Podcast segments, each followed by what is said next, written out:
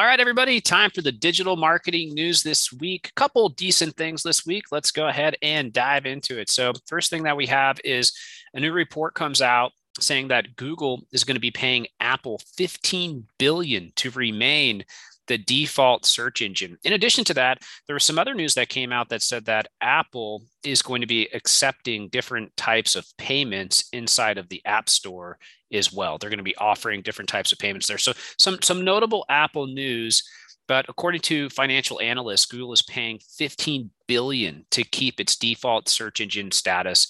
Really, really important that they continue to do that. Otherwise, it would have a significant impact on searches. And uh, just last year, uh, Google paid Apple 10 billion to stay as Safari's uh, Safari's default search engine. And so it looks like uh, Google has uh, had to pay a little bit more to stay there, but that's uh, something that's going to have a notable impact on both of their businesses. Next thing, Google Ads includes impression share data. So this past week, Google announced that you can now include impression share data in custom columns. That's within Google Ads.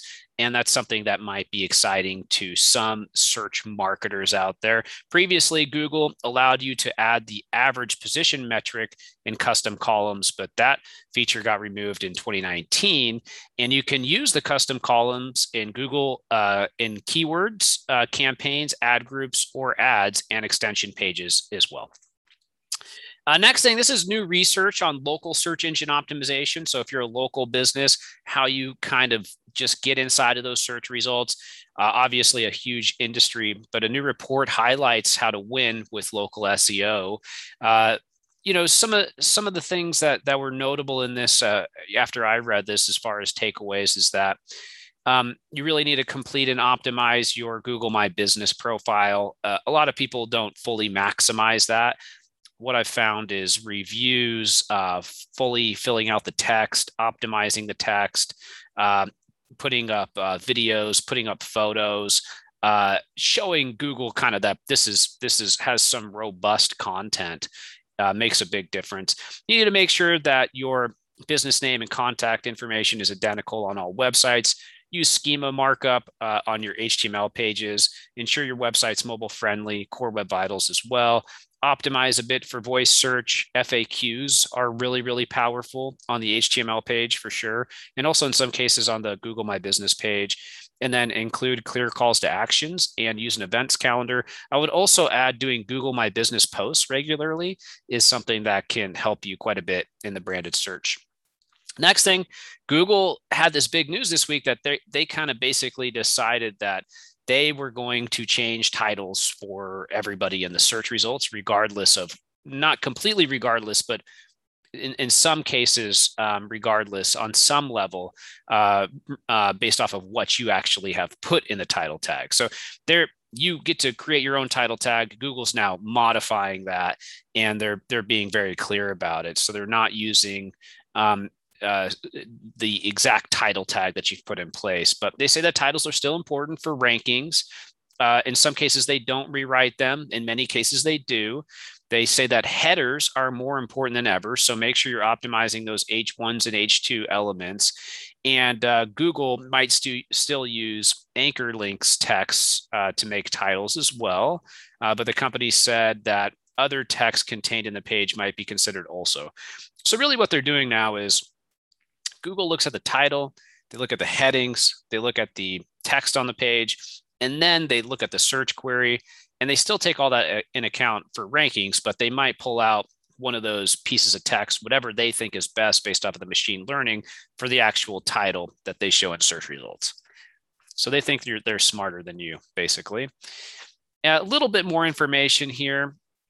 So Google's update on titles and search results, it really hasn't sat well with the SEO community. Uh, you know, many of those people put a lot of time into their titles, that's for sure. And uh, you know, there is, there's quite a science to it and a competitive advantage as well. I actually think this is going to make a major impact because you know certain things make a big impact on titles. If you put the number in there um, inside of a title how many elements you have inside of a category for example if you put in uh, a date like a recent date if you have certain types of language that has an emotional impact i mean it makes a huge huge difference. So if google's going in and modifying that now you know that that could be detrimental to somebody who had a really good click-through rate and it could uh, be the opposite for somebody who had a really bad click-through rate. Will it even the playing field? I don't know but it, it, it certainly could. Um, in fact i think it, it probably will. So so this could in fact have a pretty big impact overall uh, for traffic levels across uh, the entire you know search world. So we'll, we'll kind of see how that goes but also, in some cases, it's it, they're displaying lowercase titles. Uh, they're trying to fix that. So it's a uh, it's a little um, it's a little interesting to see what's going on there. And Google says its new title update is dynamic. So uh, the company says that it's dynamic and responds to on site changes. In other words, you can affect how Google displays your web page titles by making changes. And that's helpful if you don't like what you see in search results and you're stuck waiting around for those updates. Um, so you can kind of impact that by making changes and, and resubmitting through Google, you know, fetches Googlebot and, and things like that, which is something that you can do inside of Google Search Console. So you still can can impact that on some level uh, pretty quickly, it appears. Another big news Instagram is removing swipe up links for stories. This is uh, really big news for those Instagram uh, nut jobs out there. Uh, you know, people uh, are really excited about this um, for, for a couple of reasons. So, no more swipe up links for stories on Instagram. Instead, publishers have the option to include a, a link sticker. So, some people think that stickers will generate more engagement than swipe up links because they're more visible. And as it stands now, users have to respond uh, to that swipe up for more message at the bottom of a story, but many people have kind of turned uh, tuned that out. Also believe that you don't need to have uh, necessarily the, the 10,000 followers to use a sticker. Uh, I believe I read that. And uh, in general, it's it's a pretty big change because the swipe up link was kind of this this big thing that a lot of people really wanted to get. You know, certainly gave me some motiv- motivation to try to get over the the 10k mark with uh, my own Instagram account. Let's connect on Instagram. John Lincoln Marketing on Instagram. Would love to see you there. Next thing, TikTok rolls out Shopify Shop tab. So we kind of caught wind of this maybe like a couple weeks ago that TikTok was going to be integrating with Shopify and have kind of an e-commerce element. They've now done that and this is this is huge right i will also say uh, sneak preview i did see yesterday that you can now do promoted posts uh, for tiktok as well so you can promote your content in a promoted post through an ad on TikTok, where previously you couldn't do that until very, very recently. So, two big things coming to TikTok, and um, you know, you can you can sell your ecom product there now, and you can promote a post as well. So uh, that's that's pretty notable. Uh, fastest growing platform, one of the biggest platforms, and also a new industry study we just did shows most people want to test this as um, the biggest up and coming platform for their ad dollars. I would say take a look at some of the content on uh, TikTok before you uh, run ads and make sure you're comfortable with it. Some of it's um, pretty questionable. Next thing, Twitter adds uh, re- Revue newsletter subscriptions to user profiles.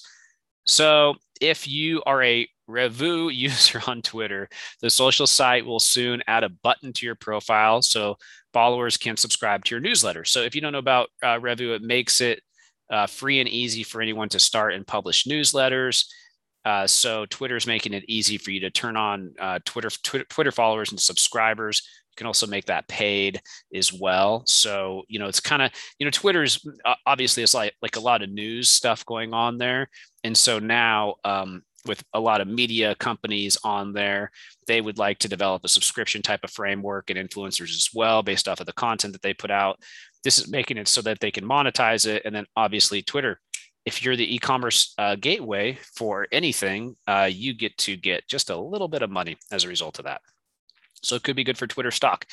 Next thing, pretty big FTC uh, files new antitrust case against Facebook.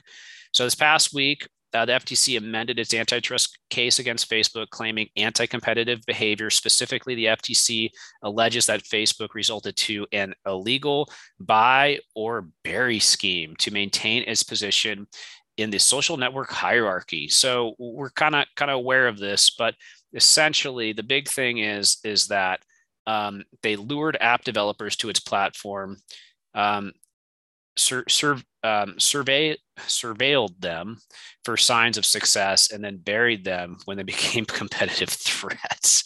I mean, it, it really happened. Um, in fact, I saw it happen. Uh, I had a client that this happened to.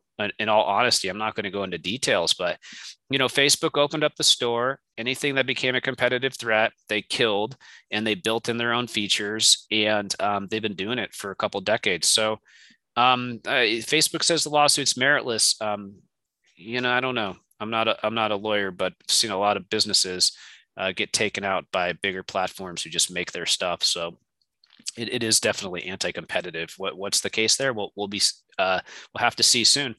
That's it for the digital marketing news this week. These are your weekly action items. Think about how you can reach out to people in your target market for newsletters if you want to do the Revue Twitter thing. If you're a Shopify merchant, all right, you can sell your products on TikTok now. You can also promote your posts on TikTok for all you social media marketers out there.